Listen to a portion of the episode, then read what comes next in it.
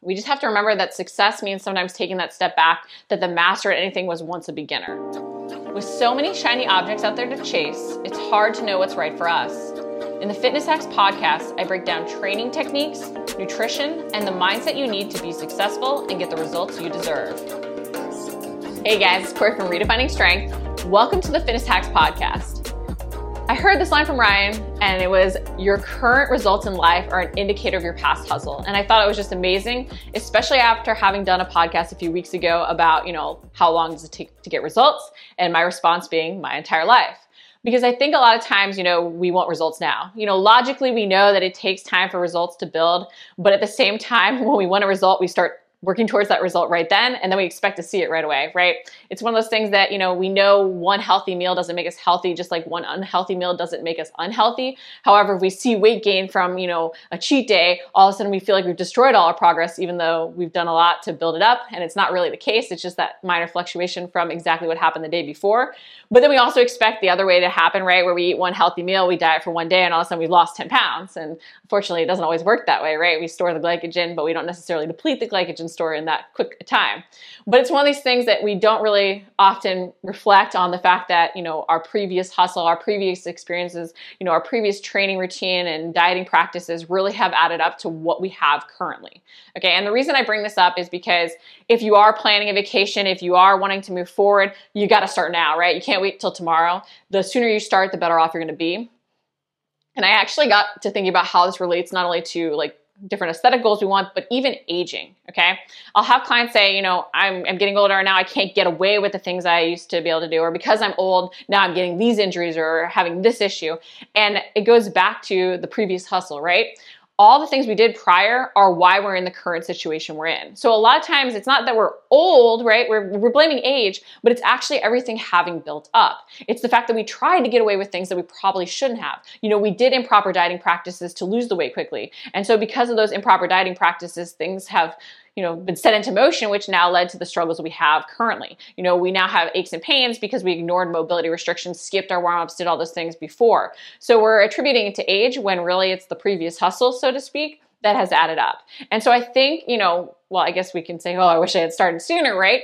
It also allows you to now have control and not just say there's things outside of your control, your age, because you can't change that number, at least not yet. Science might prove differently at some point, but right now we can't change that age, but we can change all the different practices we're implementing to help our current self, our future self, through our hustle right now, okay? So instead of just attributing it to old age, say, hey, I'm not old, and again, I hear old at 30 and old at 70. It's one of these things that you can do a lot to control your situation. It's just putting in the hustle. So I actually wanted to think of three things that could really help you get started, just because I think a lot of times we'll be like, oh, I'll start over in the new year, or I'll start over Monday. And life doesn't really start over, right? You can't erase all the previous things you've done. It's simply moving forward. So the more we can just say, hey, today I'm going to take one small action, the better off we're going to be.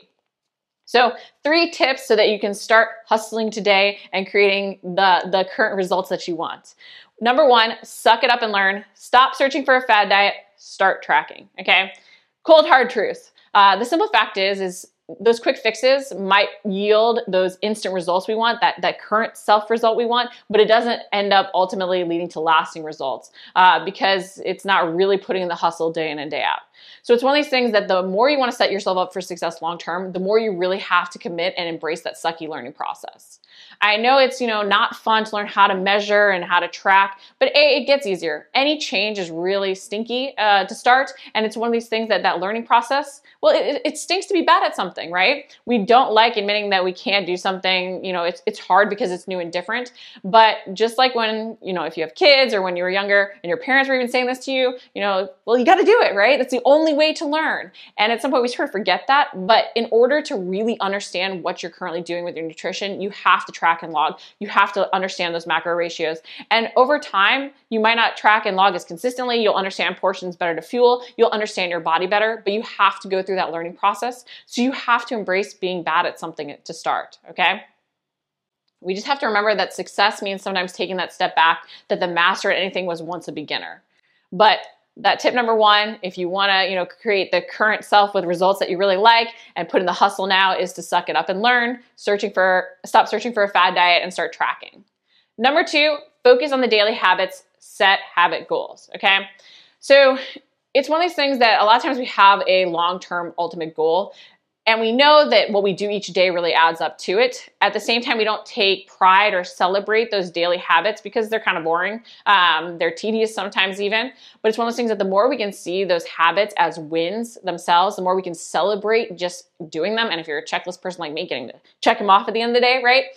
The more we're actually going to do everything we need to do to achieve long-term success.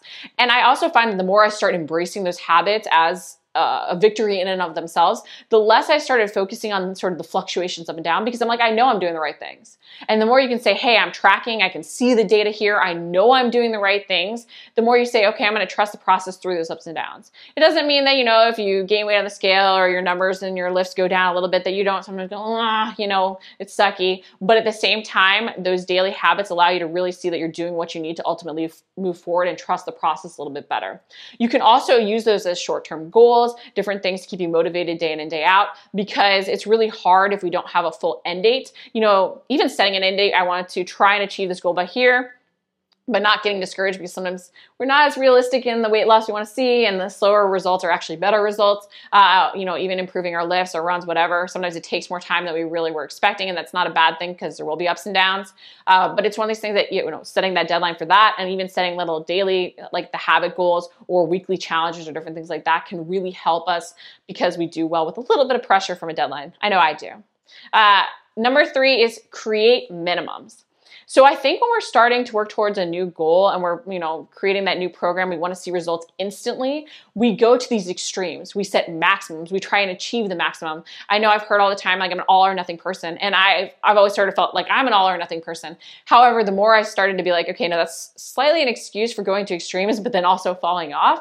And the more I started to be like, hey, what if I just try and do the minimum to get results today because I'm not motivated? The more I realized I could move forward even during the times where life was trying to work against me. Because I think when we sort of go to these extremes, you know, we exert all this willpower, we create unsustainable habits, and then we feel like we don't have enough willpower because we simply can't maintain them. Versus if we sort of done the minimum, not only would we have built momentum, but it wouldn't feel like we're exerting as much self-control to try and keep repeating them. But we also have to remember that, like, it's really easy to move forward when you're motivated, when times are perfect, when life is perfect. Unfortunately, that doesn't happen all that often. At least I found that there's always something that seems to come up. But it's one of these things that if we find a way to move forward, even during the more difficult times, we're going to be better off. And that's why I bring up the point of minimums. You know, if you're stressed out right now, if, you know, life is trying to throw everything at you that it can, if work is really busy, set a minimum to do, okay? It might not be your ideal. Maybe usually your ideal, you're tracking your macro ratios and you're hitting 40, 30, 30, and your calories perfectly and you're working out 6 days a week. But right now that's not realistic. Instead of just sort of saying, forget it and not doing anything, right? And that ends up leading you to fall off your programming, to lose the progress that you made. Say, hey, what's the minimum I can do? Okay, I'm gonna go to 3 days a week because I know it's better than nothing. Or I'm gonna do 5 days a week or 6 days a week, but I'm only gonna do 10 minutes because I know I can commit to that and stay consistent. And then I'm going to, you know, track my food, but not necessarily try and hit a ratio or hit a protein minimum.